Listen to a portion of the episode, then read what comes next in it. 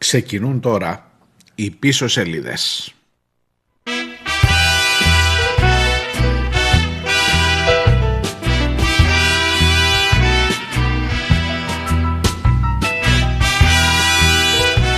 Γεια σας, καλώς τους, καλώς ήρθατε. Τετάρτη και 24 ο Νοέμβριος. Άντε και τον φάγαμε και αυτόν. Ή θα μας φάει αυτός, από ό,τι φαίνεται.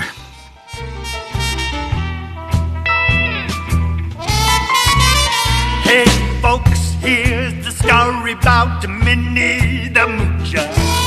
She was a low down hoochie coocher.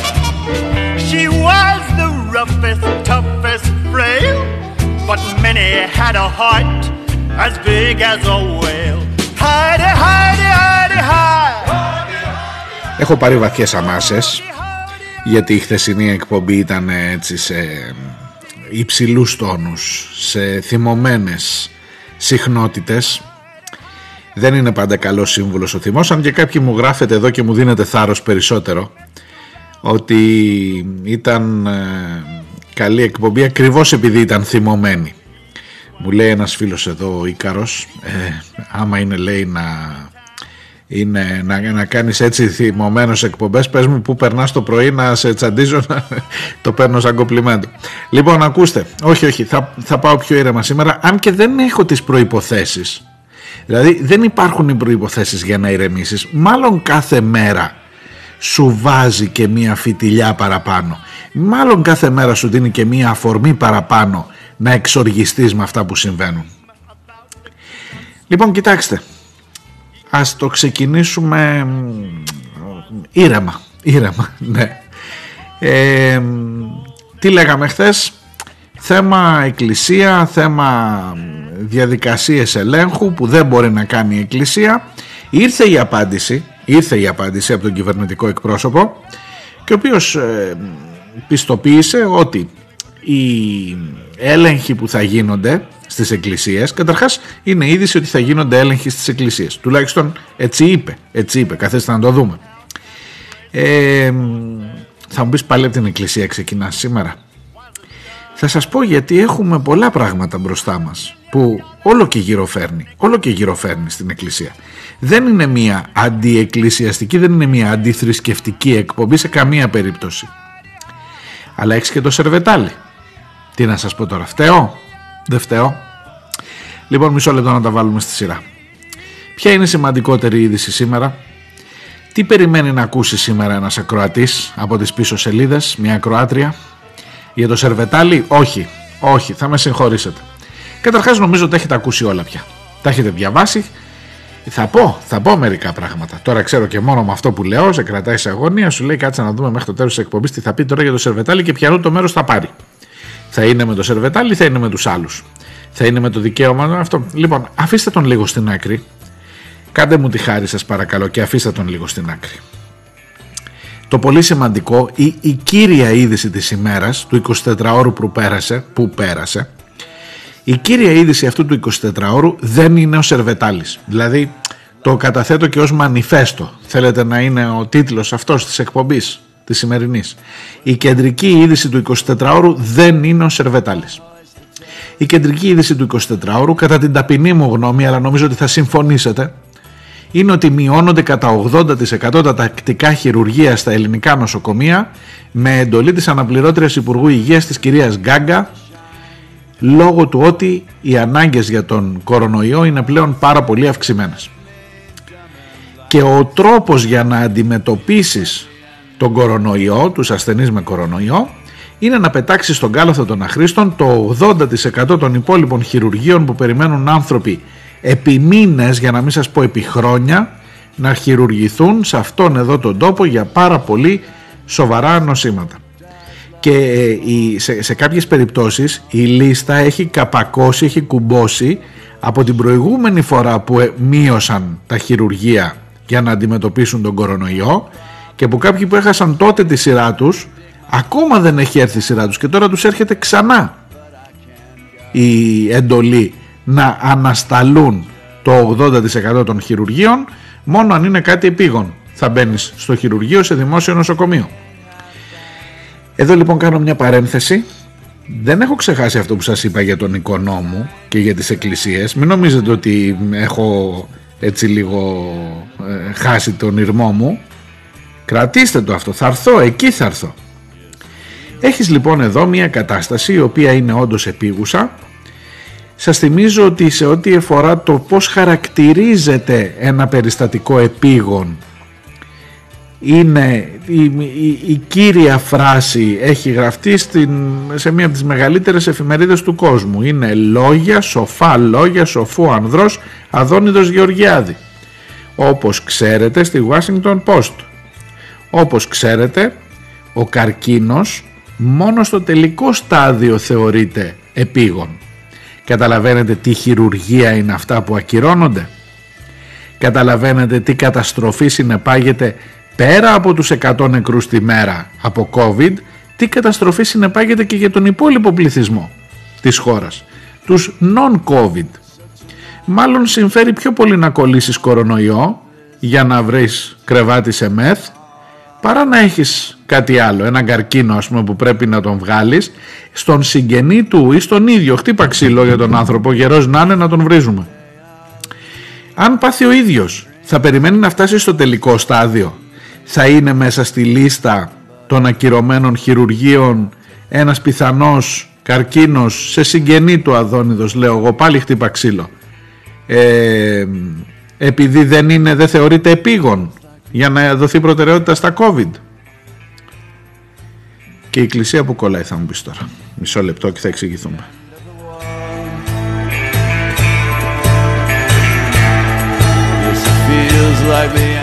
Θέλω να αναγνωρίσετε, να αναγνωρίσεις εσύ εκεί έξω ότι τουλάχιστον σήμερα τα λέω λίγο πιο ήρεμα από ό,τι χθες. Τουλάχιστον για αρχή. Ακόμα είμαστε στο 7ο λεπτό της εκπομπής. Κάτσε, έχουμε δουλειά ακόμα. Είμαι ο Μάριος Διονέλης. Ακούτε πίσω σελίδες. Πίσω σελίδες.gr είναι το site της εκπομπής. Είπαμε και πριν, Τετάρτη και 24 ο Νοέμβριος.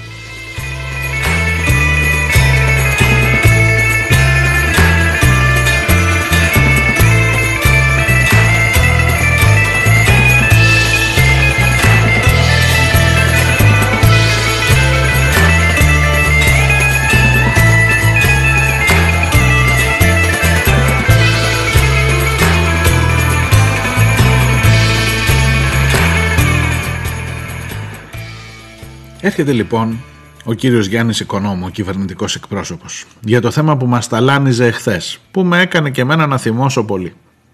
Ίσως και παραπάνω από όσο χρειαζόταν να το παραδεχτώ, να κάνω την αυτοκριτική μου. Ε, έρχεται και μας λέει ότι κοιτάξτε να δείτε για τις εκκλησίες που θα ελεγχθούν τα πρόστιμα θα επιβάλλονται στους πιστούς, όχι στον ιερέα, ο ιερέας δεν είναι, δεν είναι δικιά του η εκκλησία, δεν είναι μαγαζί του όπως είναι του καταστηματάρχη.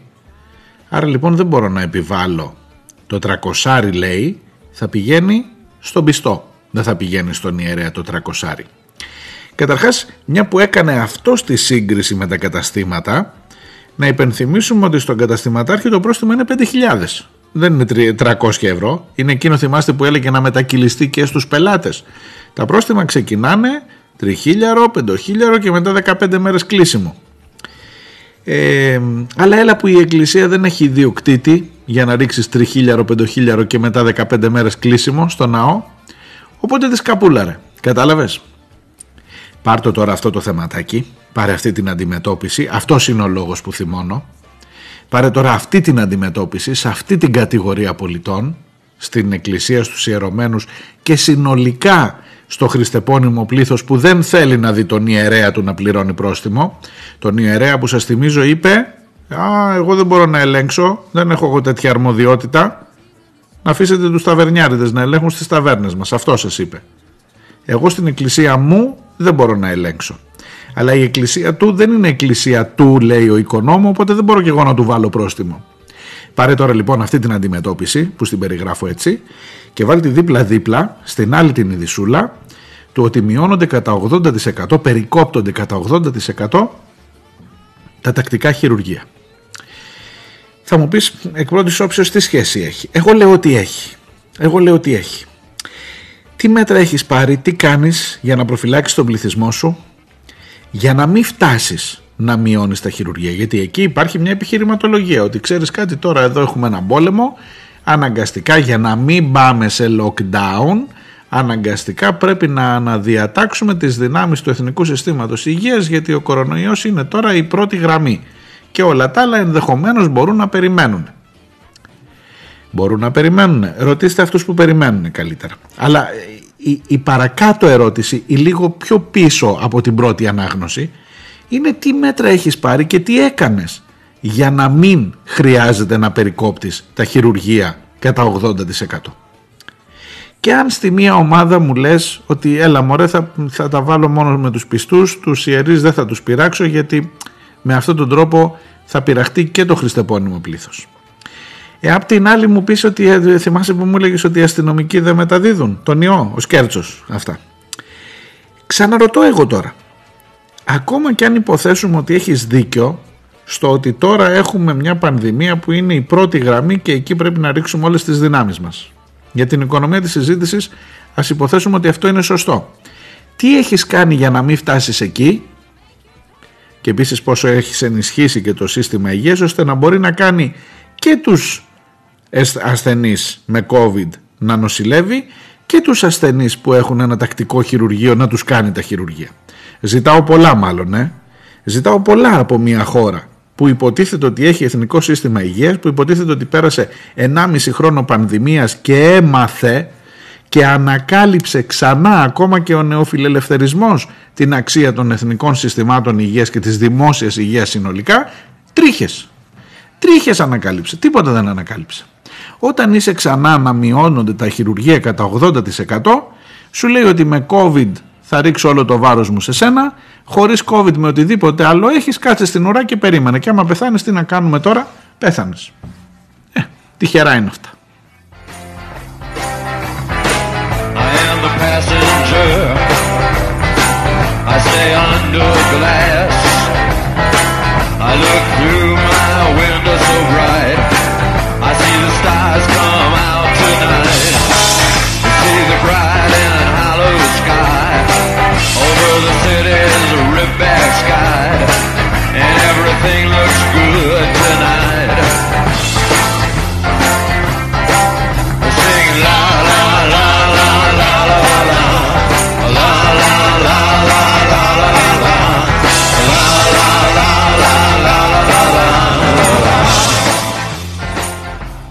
Για μένα η πιο σημαντική είδηση δεν είναι ο Σερβετάλης. Θα τα πούμε στο δεύτερο μέρος. Κάποια πράγματα για αυτή την περίπτωση. Ε, η πιο σημαντική είδηση είναι η καταγγελία του Πάνου Παπα-Νικολάου, του νευροχειρουργού στο νοσοκομείο της Νίκαιας και γραμματέα της Ομοσπονδίας Ενώσεως Νοσοκομιακών Γιατρών Ελλάδας, ο οποίος λέει σας κατηγορώ ότι τα παίρνετε, τα πιάνετε από τους κλινικάρχες. Διότι τα χειρουργία που δεν θα γίνουν στα δημόσια νοσοκομεία θα γίνουν τελικά στις ιδιωτικές κλινικές. Τις ιδιωτικές κλινικές που τις πληρώνεις παραπάνω για να σου νοσηλεύουν non-covid περιστατικά στις ΜΕΘ όταν χρειάζεται με αυτό το σύστημα που έχεις βάλει και δεν τις επιτάσεις, τις χρυσοπληρώνεις με διπλάσια και τριπλάσια νοσήλια για κάθε μέρα αλλά τους στέλνεις και έτοιμη πελατεία από όλους αυτούς τους κακομύριδες που περιμένουν στην ουρά να χειρουργηθούν για το χύψη λόγο, για μια χολή, για ένα κάτι ξέρω εγώ που δεν είναι κάτι επίγον και σας είπα που είναι τα κριτήρια του αδόνιδος για το επίγον μόνο στο τελικό στάδιο ο καρκίνος. Δηλαδή τι να σου πω ρε παιδί μου χειρουργείς ε, τι να πω, καλά τα έκτακτα ελπίζω ότι τα χειρουργείς ένα τροχαίο ας πούμε είναι ο άλλος είναι αυτό που να μην περιγράψω τώρα φαντάζομαι θα τον χειρουργήσεις ε όχι ή μήπως να το βάλουμε και αυτό να είναι υποαίρεση και τα τελικά στάδια στον καρκίνο. Είδατε τι ευχάριστες συζητήσεις κάνω και είμαι και ήρεμος, έτσι πρέπει να το παραδεχτείτε. Λοιπόν, και λέει ο Παναγιώτης Παπα-Νικολάου, ξαναλέω είναι ο γραμματέας της Ομοσπονδίας Ενώσεων Νοσοκομιακών Γιατρών Ελλάδος, της ΟΕΝΓΕ. Σας καταγγέλω λέει, σας καταγγέλω ότι είστε οι άνθρωποι οι οποίοι είστε ύποπτοι, σας το διαβάζω ακριβώς, είστε ύποπτοι δωροληψίας από τους ιδιώτες μεγαλοκλινικάρχες. Κάντε μου μήνυση λέει. Εγώ σας καταγγέλω δηλαδή ότι τα πιάνετε από τους μεγαλοκλινικάρχες για να, σας, για να τους στείλετε έτοιμη πελατεία από τα χειρουργεία που δεν θα γίνουν στο ΕΣΥ γιατί ο άλλος θα αναγκαστεί να τα σκάσει και να τα σκάσει πολύ και ακριβά για να πάει τελικά να χειρουργηθεί. Εάν αυτό δεν είναι μετατόπιση μιας πολύ σημαντικής πελατείας η οποία θα πληρώσει αδρά και η οποία θα μεγαλώσει το ταμείο των, των κλινικαρχών σε απίστευτα ποσά μέσα στην πανδημία εάν αυτή η πολιτική δεν είναι πολιτική που έχει επιλέξει με ποιο μέρος αυτής εδώ της κοινωνίας είναι και δυστυχώς δεν είναι με τους αδύναμους πείτε μου εσείς τι άλλο μπορεί να είναι ο άλλος τους λέει κάνε μου μήνυση ρε εσύ. Κάνε μου μήνυση καταγγέλει την κυβέρνηση ότι τα πιάνει. Να το ξαναπώ. Δεν λέει τα πιάνει. Λέει όμως αυτό το, αυτό το ίδιο πράγμα λέμε. Είστε ύποπτοι δωροληψίας από τους ιδιώτες μεγαλοκλινικάρχες. Κάντε μου μήνυση και λέει κι άλλα. Και λέει κι άλλα ο Παναγιώτης Παπα-Νικολάου. Ο εκδότης ο δεσπότης και ο υπουργός και αυτός τώρα τυχαία διάλεξε αυτά τα, αυτές τις ειδικότητες. ο εκδότης, ο δεσπότης και ο υπουργός βρίσκουν την, την πίσω πόρτα προς το κλειστό χειρουργείο όπως την βρίσκουν και προς τη ΜΕΘ με θυρωρούς καθεστωτικούς καθηγητάδες ο αποκλεισμός από τη ζωή με διατάγματα τύπου γκάγκα και κοντοζαμάνι, κοντοζαμάνι ήταν την προηγούμενη φορά που κάναμε μείωση των χειρουργείων, αφορά τους κοινούς θνητούς, δηλαδή το 99% του πληθυσμού. Κάντε του μήνυση ρε εσείς αν τολμάτε. Βγαίνει ένας γιατρός και λέει στην κυβέρνηση ότι τα πιάνει από τους κλινικάρχες. Κάντε του μήνυση αν τολμάτε.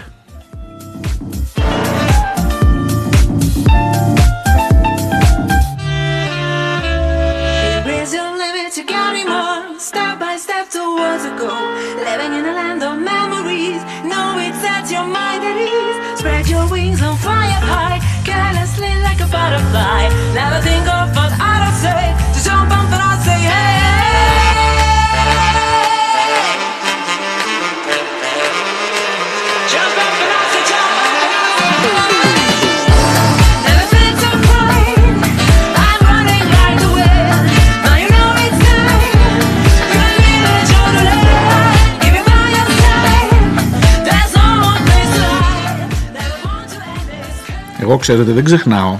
Μνήμη Γκαμίλας που λένε Η ελέφαντα ξέρω εγώ ποιος έχει τη μεγαλύτερη μνήμη Την καλύτερη μνήμη.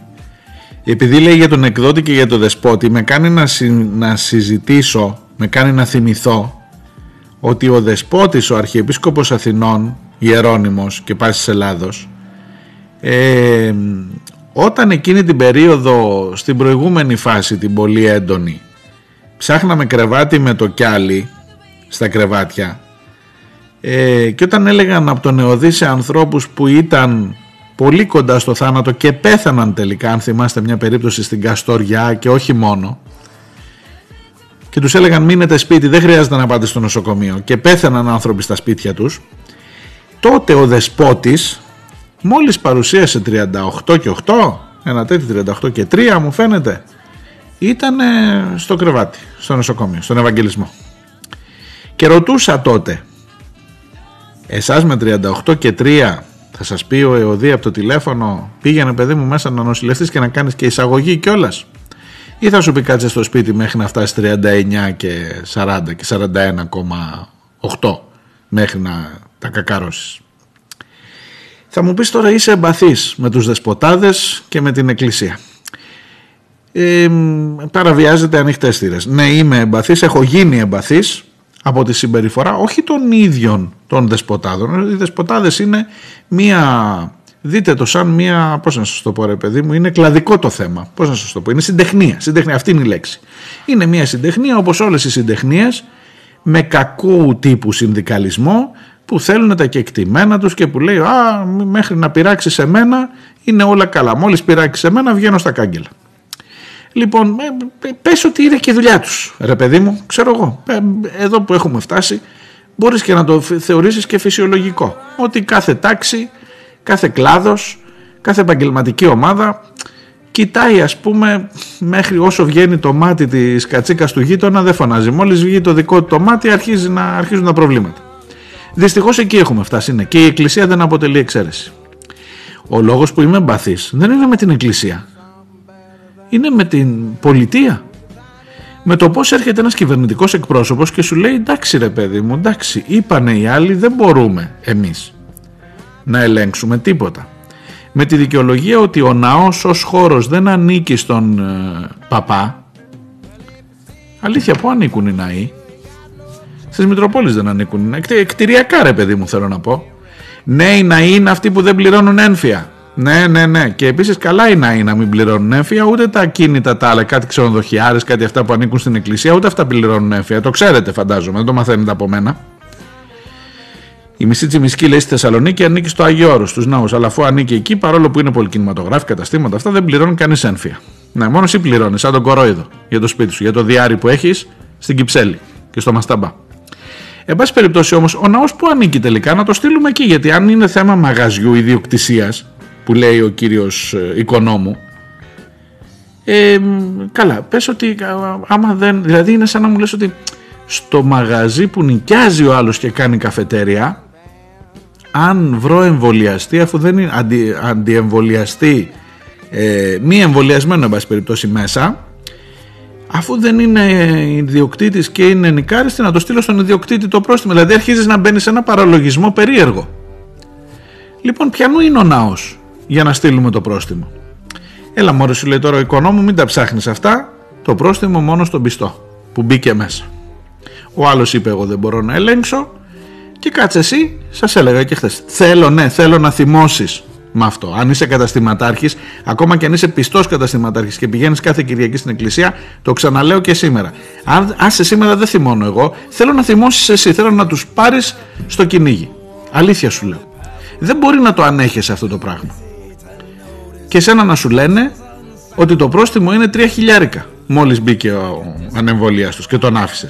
Αλλά ο παπάς λέει εγώ δεν μπορώ να τον ελέγξω, τον αφήνει και μετά το πρόστιμο είναι 3 εκατοστάρικα στον πελάτη μόνο. Ναι, στον πελάτη, δεν έκανα λάθος, στον πελάτη, λέω. Ναι, είμαι εμπαθής με αυτό. Έχω γίνει εμπαθής, ξεκάθαρα, με αυτό το θέμα.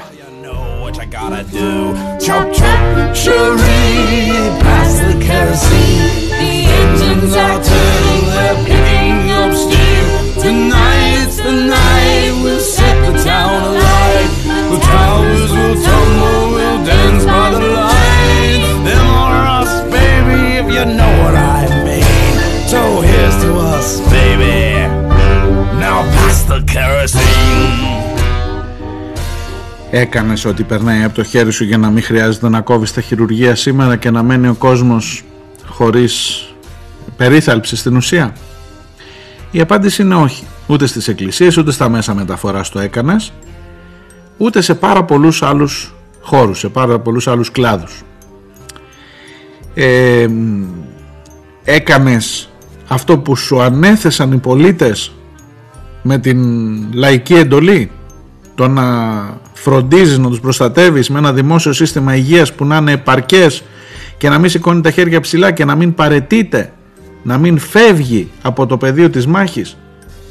Αν έχεις μια μάχη με τη δημόσια υγεία, για τη δημόσια υγεία εναντίον κάθε τύπου αρρώστιας όταν το νοσοκομείο, όταν η πολιτεία, η υγεία, η, δημόσια υγεία λέει εγώ παρετούμε, απεμπολώ από πάνω μου το 80% των αναγκαίων χειρουργείων έχεις αποτύχει που να πάρει η ευχή και η ευχή και ο σατανάς και όλοι μαζί. Και όλοι οι Άγιοι στις εκκλησίες έχεις αποτύχει ξεκάθαρα.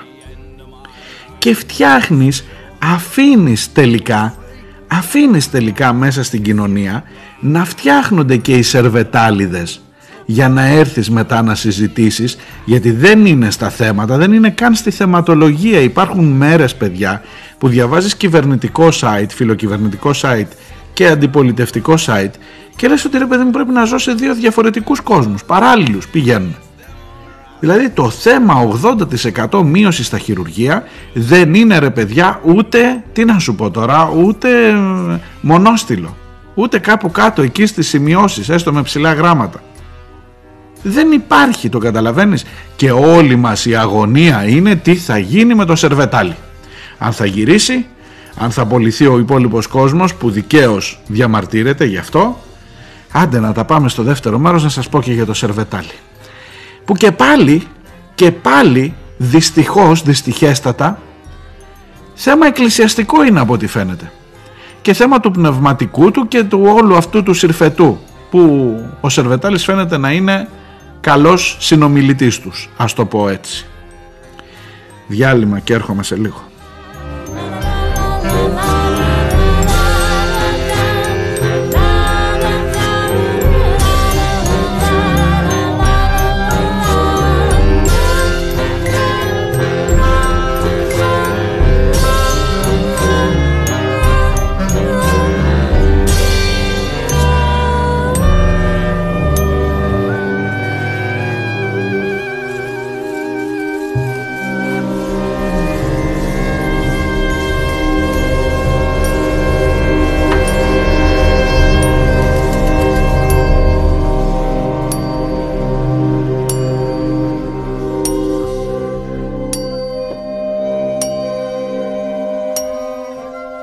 danse.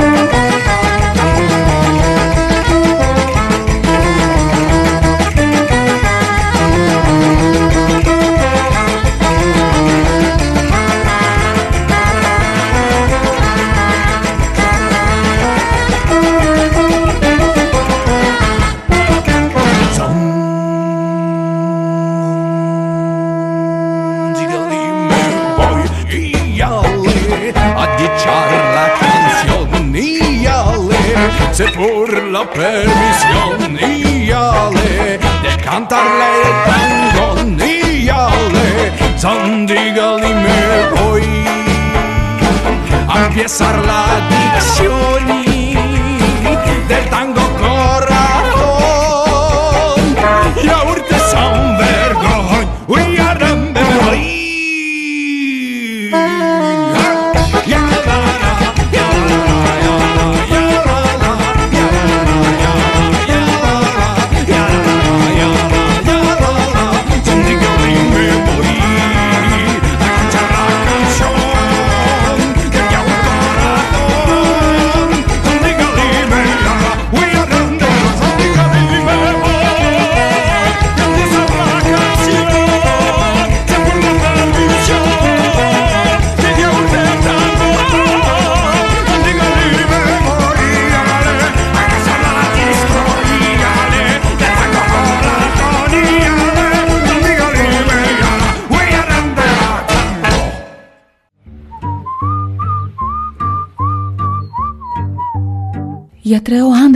Ανησυχώ. Μιλήστε μου. Σας ακούω. Τον τελευταίο καιρό μου λέει περίεργα πράγματα. Μου λέει πως ίσως ο Κυριάκος να μην είναι και τόσο κακός. Πως η αριστεία μπορεί να πάει τη χώρα μπροστά. Μου λέει πως ο ΣΥΡΙΖΑ είναι κόμμα της αριστεράς και της οικολογίας. Τα βράδια πετάγεται ιδρωμένος και μονολογεί «Πασόκ, σώσε μας!» Πάρτε αυτό, θα τον βοηθήσει. Πίσω σελίδες. Μία ώρα κάθε μέρα. Δευτέρα με Παρασκευή. Όλα θα πάνε καλά. I see my redhead mess bed tear shed queen be my squeeze. Πίσω σελίδες.gr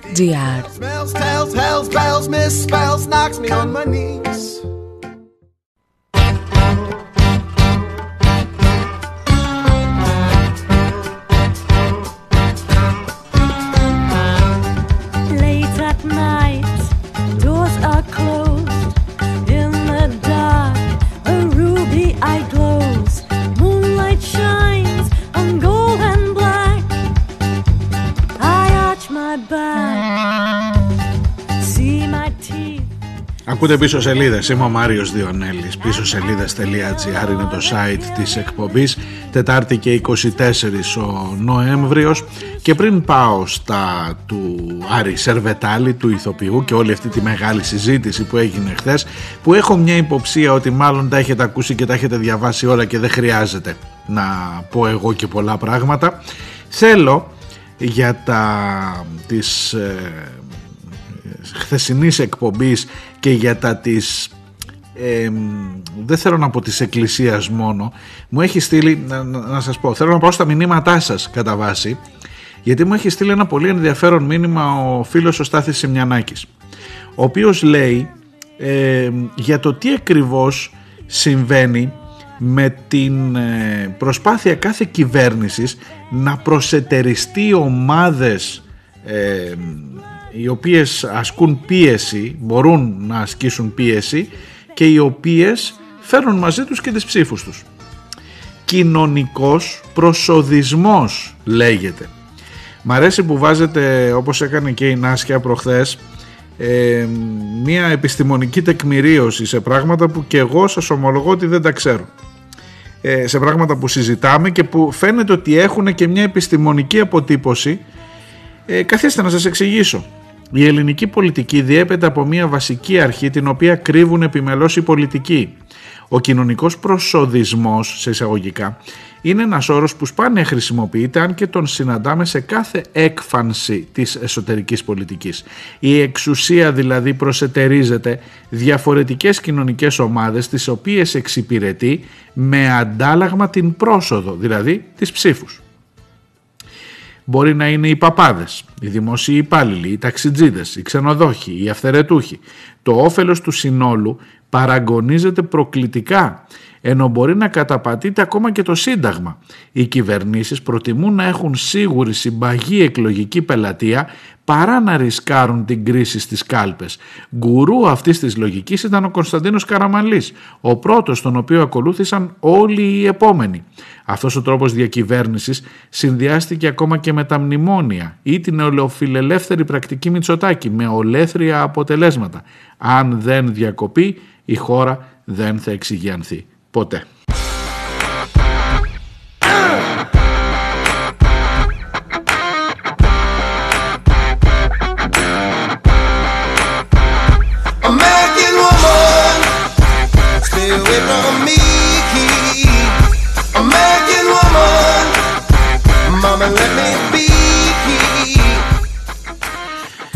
Τι να εξηγιανθεί βρεστάθη, τι να εξηγιανθεί. Τον ε, Κωνσταντίνο Καραμαλή μια που τον ανέφερες εδώ τον κάναμε εθνάρχη παιδί μου. Εθνάρχης καταλαβαίνεις τι βαρύς τίτλος είναι αυτός και θα τον ακολουθεί για πάντα στον αιώνα τον άπαντα. Εθνάρχης.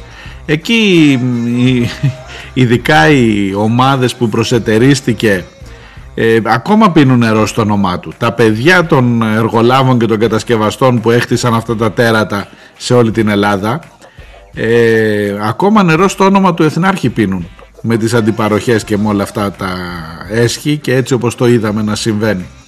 Στην, για να μην σου πω για κάτι εκλογές που ψηφίζαν κάτι δέντρα αυτά αν έχεις ακούσει σίγουρα τα έχεις ακούσει παλιά αλλά εμείς τον έχουμε πει εθνάρχη οπότε τελείωσε. Είναι κρίδι και όνονται και γεια σας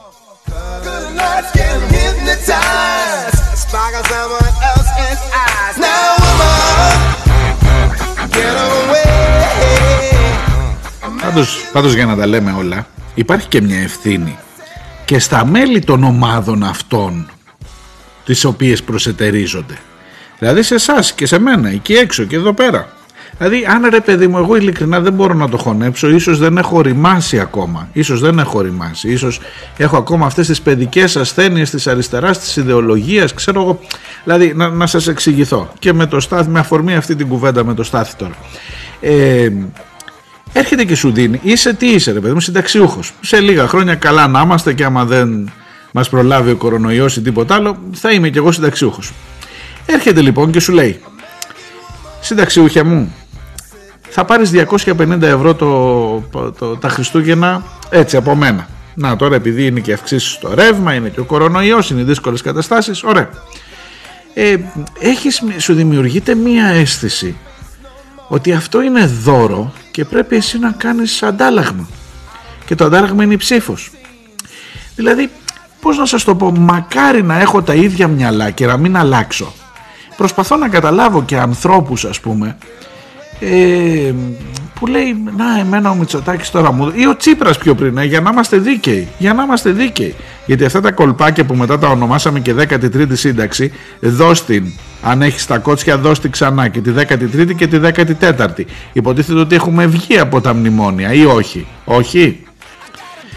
Ε, Όποιος θα σου δώσει λοιπόν αυτό το επιδοματάκι τώρα ρε παιδί μου έτσι το φιλοδόρημα ε, εσύ θα το πάρεις και καλά θα κάνεις να το πάρεις αλλά θα νιώσεις ότι το χρωστάς. Και ότι θα το ξεπληρώσεις με την ψήφο. Δηλαδή θέλω να σε ρωτήσω ειλικρινά επειδή θα πάρεις ένα επίδομα 250 ευρώ τα Χριστούγεννα θα ξαναψηφίσεις Μητσοτάκη; Δηλαδή όχι αν πιστεύεις ότι ο Μητσοτάκης είναι με γεια σου με χαράς να την ψηφίσεις να τον ψηφίσεις. Αλλά για το, επίδο, το να ψηφίσεις επειδή θα πάρεις το επίδομα των 250 ευρώ, εμένα ειλικρινά με ξεπερνάει. Δεν ξέρω, το δικό μου το μυαλό δεν μπορεί να λειτουργήσει έτσι. ίσως να είναι θέμα βεβαίως κατασκευαστικό δικό μου, του δικού μου του μυαλού. Και να είναι απόλυτα λογικό εκεί έξω. Εγώ, παιδιά, πάντως δεν το καταλαβαίνω αυτό. Ειλικρινά. Ή δεν το καταλαβαίνω, ρε παιδί μου, τι να σου πω. Θυμάσαι, έδινε κάτι 150 στα πιτσιρίκια για να πάνε να εμβολιαστούν. Και αυτός είναι λόγος που λέει με την νεολαία είδε ότι ήταν χαμηλά τα ποσοστά στη νεολαία αλλά τα πιτσιρίκια με το 150 που πήρανε για να πάνε διακοπές όντας εμβολιασμένα ε, τώρα που ψηφίζουν και όλες από πιο μικρές ηλικίες, θα πάνε όλα να ψηφίσουν Μητσοτάκη επειδή πήραν το 150 έχω την εντύπωση ότι θα έπρεπε να τα θεωρείτε λίγο πιο έξυπνα. Ή, ή ελπίζω ελπίζω να είναι λίγο πιο έξυπνα και να δουλεύει το μυαλό τους Καλύτερα από το δικό μας που αρχίζει σιγά σιγά, κρα παιδί μου, ξέρω εγώ. Τι να πω, τι να πω.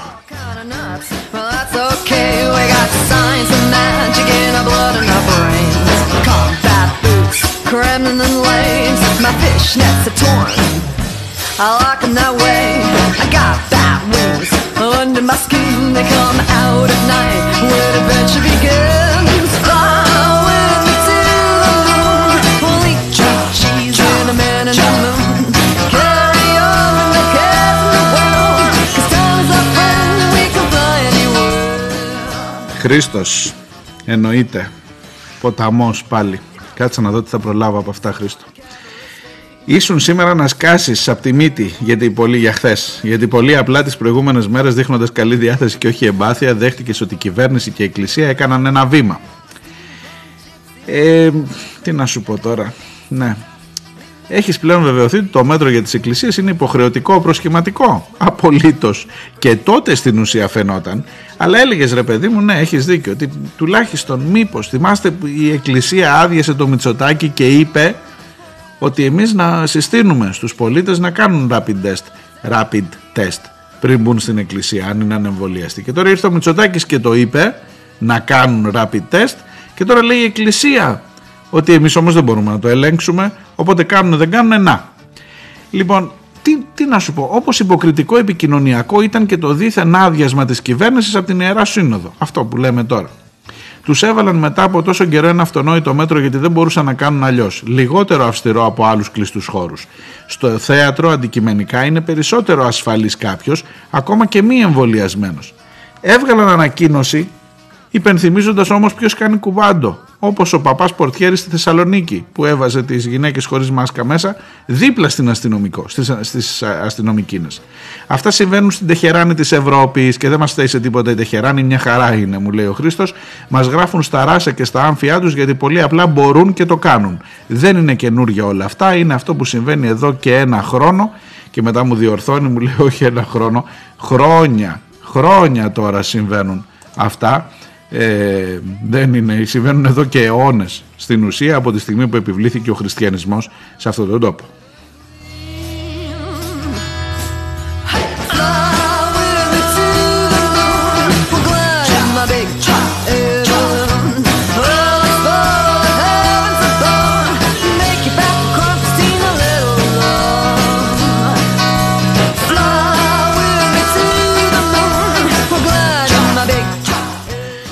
Η κυβέρνηση πάντως μου λέει ενεργεί αποφασιστικά με σχέδιο και ακούγοντας υποθέτω τους ειδικούς την καινούργια υπό το Σωτήρι Επιτροπή.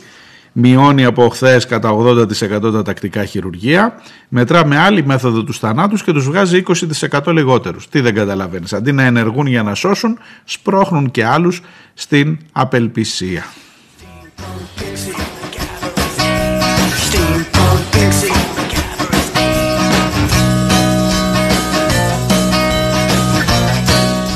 Και μου γράφει και άλλα ο Χρήστος για αυτά που λέει η Ράπτη, η αναπληρώτρια του ε, υφυπουργός του Πλεύρη.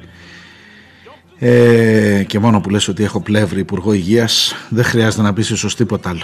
Κλείνεις, τα κλείνεις όλα μικρόφωνα, αυτά φεύγεις. Εντάξει. Αλλά τέλος πάντων με αυτά έχεις να παλέψεις. Το πώς ακριβώς βαφτίζονται μεθ η, τα κρεβάτια. Και μάλιστα λέει ε, ασφαλής μεθ. Και μετά μας βγήκανε να πούνε ότι ε, στις ε, ΜΕΘ χρειάζονται ειδικές συνθήκες στις ΜΕΘ χρειάζονται ειδική εργονομία για να κινούνται γρήγορα και ανεμπόδιστα οι γιατροί και οι νοσηλευτές. Χρειάζονται επιπλέον μηχανήματα όπως αντλίες χορήγησης φαρμάκων, νεφρικής υποκατάστασης. Για το προσωπικό άστο δεν χρειάζεται, μου λέει. Και όλο αυτό εσύ το ονομάζεις ασφαλή διασωλήνωση εκτός ΜΕΘ, όταν γίνεται απλά με έναν αναπνευστήρα και ένα monitor στο κρεβάτι του θαλάμου, του απλού, του νοσοκομείου. Τι να σου πω ρε Χριστό, είναι να μην θυμώσεις μετά, είναι να μην θυμώσεις.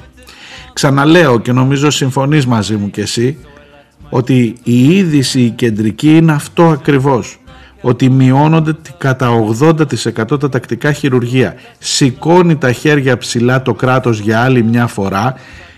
Λέει ότι εγώ δεν μπορώ να αναλάβω αυτό το χρέος για το οποίο με έστειλες εδώ ως κυβέρνηση απεμπολώ την υποχρέωσή μου να καλύψω την υγεία των πολιτών τουλάχιστον σε ποσοστό 80% των χειρουργείων και κλείνω και το μάτι και στους κλινικάρχες για να πάτε να πληρώσετε να τα σκάσετε εκεί γιατί εγώ με αυτή την τάξη είμαι.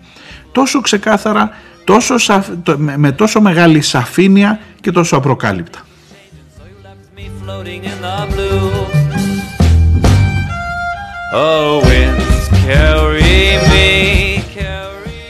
Άντε πες για το σερβετάλι μας έσκασες. Άντε να πω για το σερβετάλι. Καταρχάς το γεγονός ότι όλο αυτό προέρχεται από μία θρησκευτικό ιδεολογική του ε, ταύτιση είναι νομίζω κάτι παραπάνω από προφανές. Δεν χρειάζεται να το πω εγώ.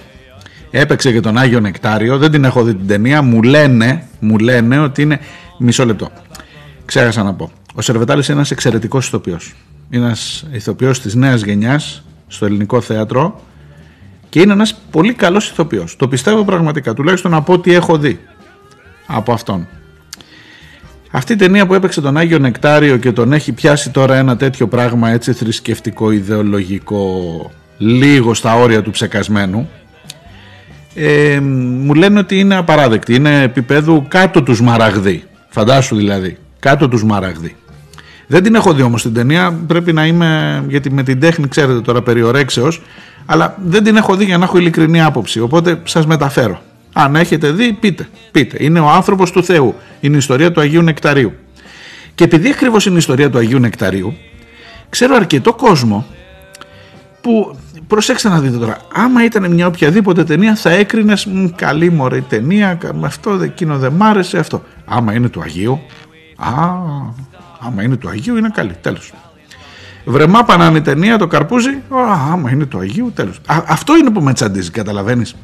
Αυτό είναι ρε παιδί μου. Υπάρχει ένα, ένα, ένα καθεστώς θρησκευτικής πίστης που καθορίζει και την υπόλοιπη. Δεν είναι κακή η θρησκευτική πίστη. Δεν είναι κακός ο χριστιανισμός από τότε που ήρθε που μου λες Χρήστο. Δεν φταίει ο χριστιανισμός παιδί μου. Φταίνε το πώς ακριβώς έχει ποτίσει αυτό το πράγμα την κοινωνία που λέει ότι άμα είναι, άμα έχει να κάνει με τα εκκλησιαστικά μην το πειράζεις, μην τα κουμπάς καθόλου. Πα, πα, πα, πα, πα. Φτού κακά. Όλα τα άλλα να τα συζητήσουμε. Εκεί μη μου συζητάς. Λοιπόν, μοιάζει λίγο με το ποδόσφαιρο. Δηλαδή μπορεί να του πεις ρε παιδί μου η ομάδα σέρνεται αυτό και λέω πω εκεί σκάνδαλο, ο άλλος τα πήρε το αυτό και λέω α πα, πα μη μου λες για την ομάδα. Πα, πα, ό,τι άλλο θέλεις. Ποδόσφαιρο και θρησκεία, τέλος ρε παιδί μου, δεν τα συζητάμε. Θα συζητήσουμε ό,τι θέλεις άλλο για την κλιματική αλλαγή. Για το ξέρω εγώ, για, για οτιδήποτε. Αλλά όχι για αυτά.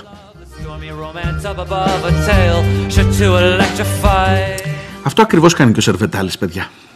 Αυτό ακριβώς κάνει.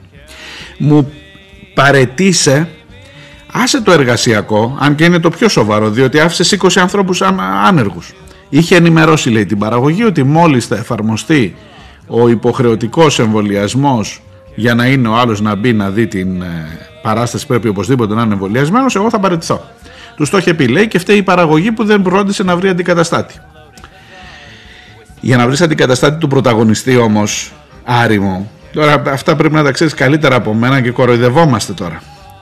Για να βρεις αντικαταστάτη ενός δεύτερου, τρίτου, τέταρτου ρόλου, τα πράγματα είναι εύκολα. Όταν είσαι ο πρωταγωνιστής, είναι λίγο σαν να με κοροϊδεύεις. Άμα ήθελε να έχει αντικαταστάτη του πρωταγωνιστή, θα είχε βρει από την αρχή τον αντικαταστάτη που να μην είναι ανεμβολιαστός και να μην έχει θέμα με τον εμβολιασμό.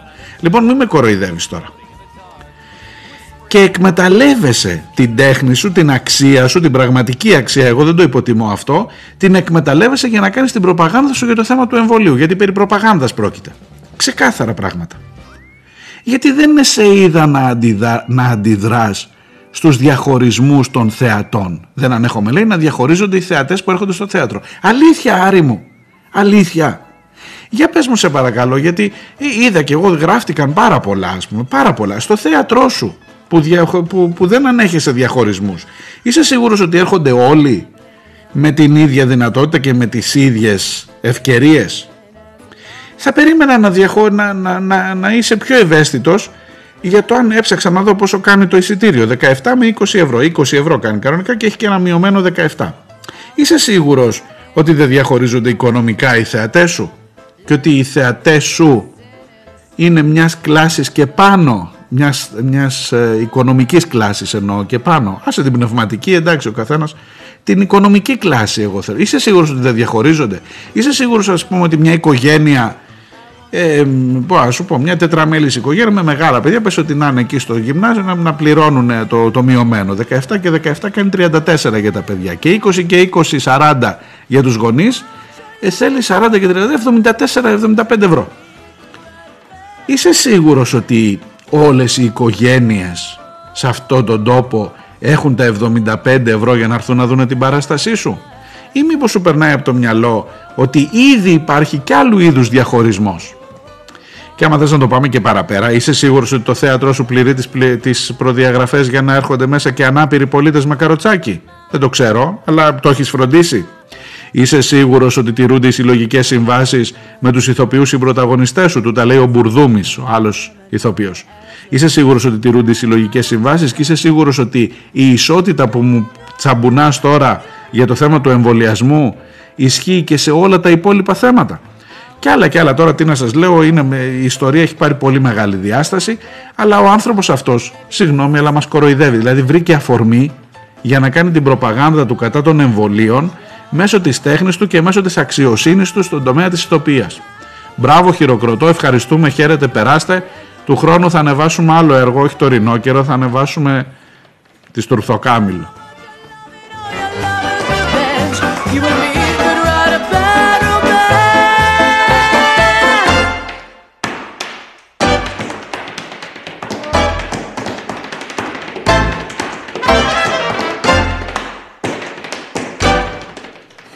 Να του δώσω ένα δίκιο.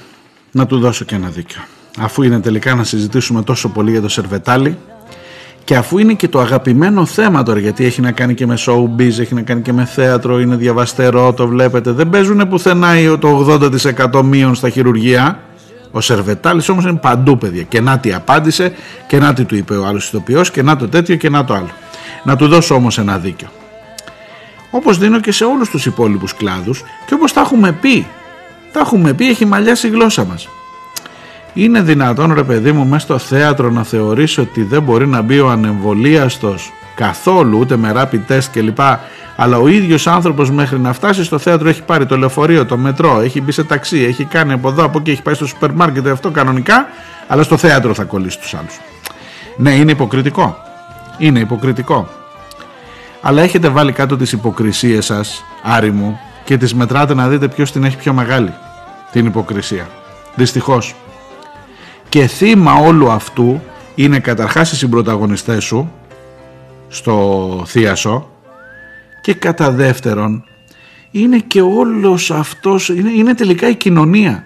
Γιατί ξαφνικά ο Άρης Σερβετάλης από πολύ καλός και άξιος ηθοποιός έχει γίνει το σύμβολο των αντιεμβολιαστών τώρα και του Παπαδαριού και όλου αυτού του πράγματος που δικαιώνεται, δικαιώθηκε μια φορά με τον Στέφανο Τσιτσιπά που μας είπε και καλά ο Τσιτσιπάς ήταν 23 χρονών, ο Σερβετάλης είναι και μεγάλος. Υποτίθεται ότι έχει πήξει το μυαλό λίγο ακόμα. Δεν έχει πήξει από ό,τι φαίνεται. Εκεί καταλήγω εγώ.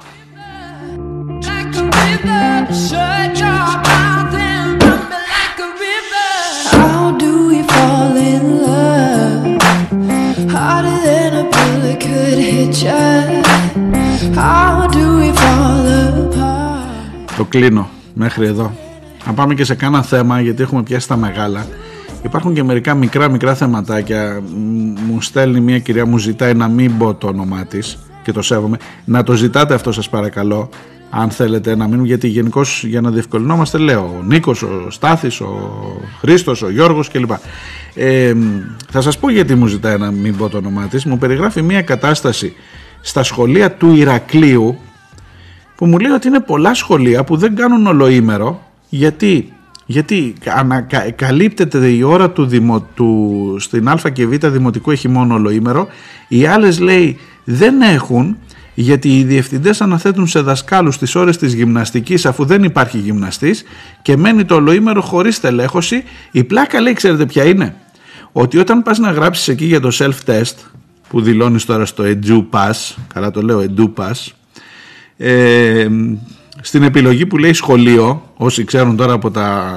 Αυτά καταλαβαίνετε τώρα τι λέω εκεί που λέει περιφέρεια, αυτό, σχολείο, τάδε, αυτό.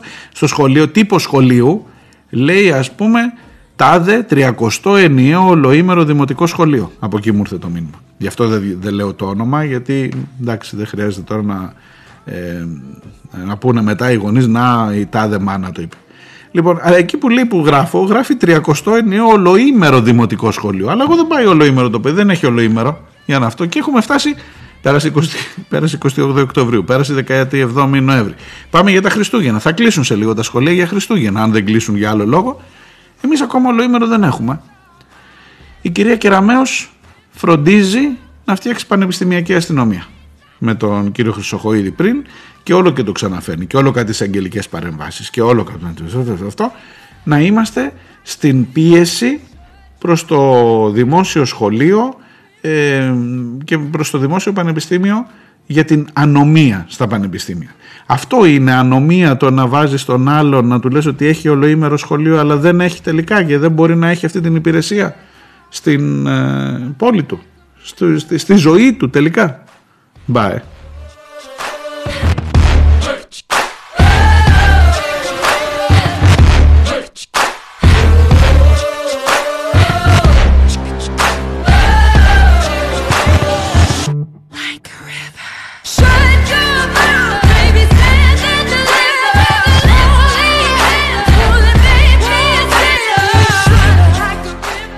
Και ο Νίκ The Seaman μου γράφει για την ε, εκπομπή Δημόσιο Σχόλιο αυτό κάτω από την ε, ανάρτηση της χθεσινής εκπομπής για το τάμα του έθνους και όλα αυτά. Είδες μου λέει Μάριο ότι οι τύποι αυτοί έχουν πιο βαθιά και πραγματικά σχέδια. Έχουν σχέδια να κάνουν τη χώρα μας Ιράν, φτού κακά, μάλλον καλύτερα Σαουδική Αραβία με κοινοβουλευτικό μανδύα.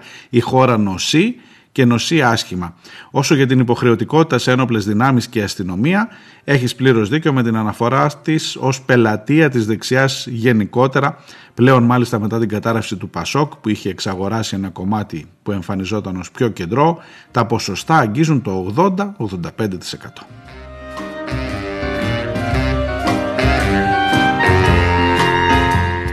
Υπάρχει λέει και ένα τεράστιο αλλά μεγάλο κομμάτι ένα όχι, τερα, όχι τερα, μεγάλο κομμάτι του κόσμου που θα πάει δεξιότερα από την οδό, σε τράγκα, σε χείο. Ξέρετε ότι ο Στέφανος Χίος κάνει κόμμα. Ε, για να δημιουργηθεί εκεί ενδιάμεσα στη γαλάζια πολυκατοικία και άλλο κομμάτι.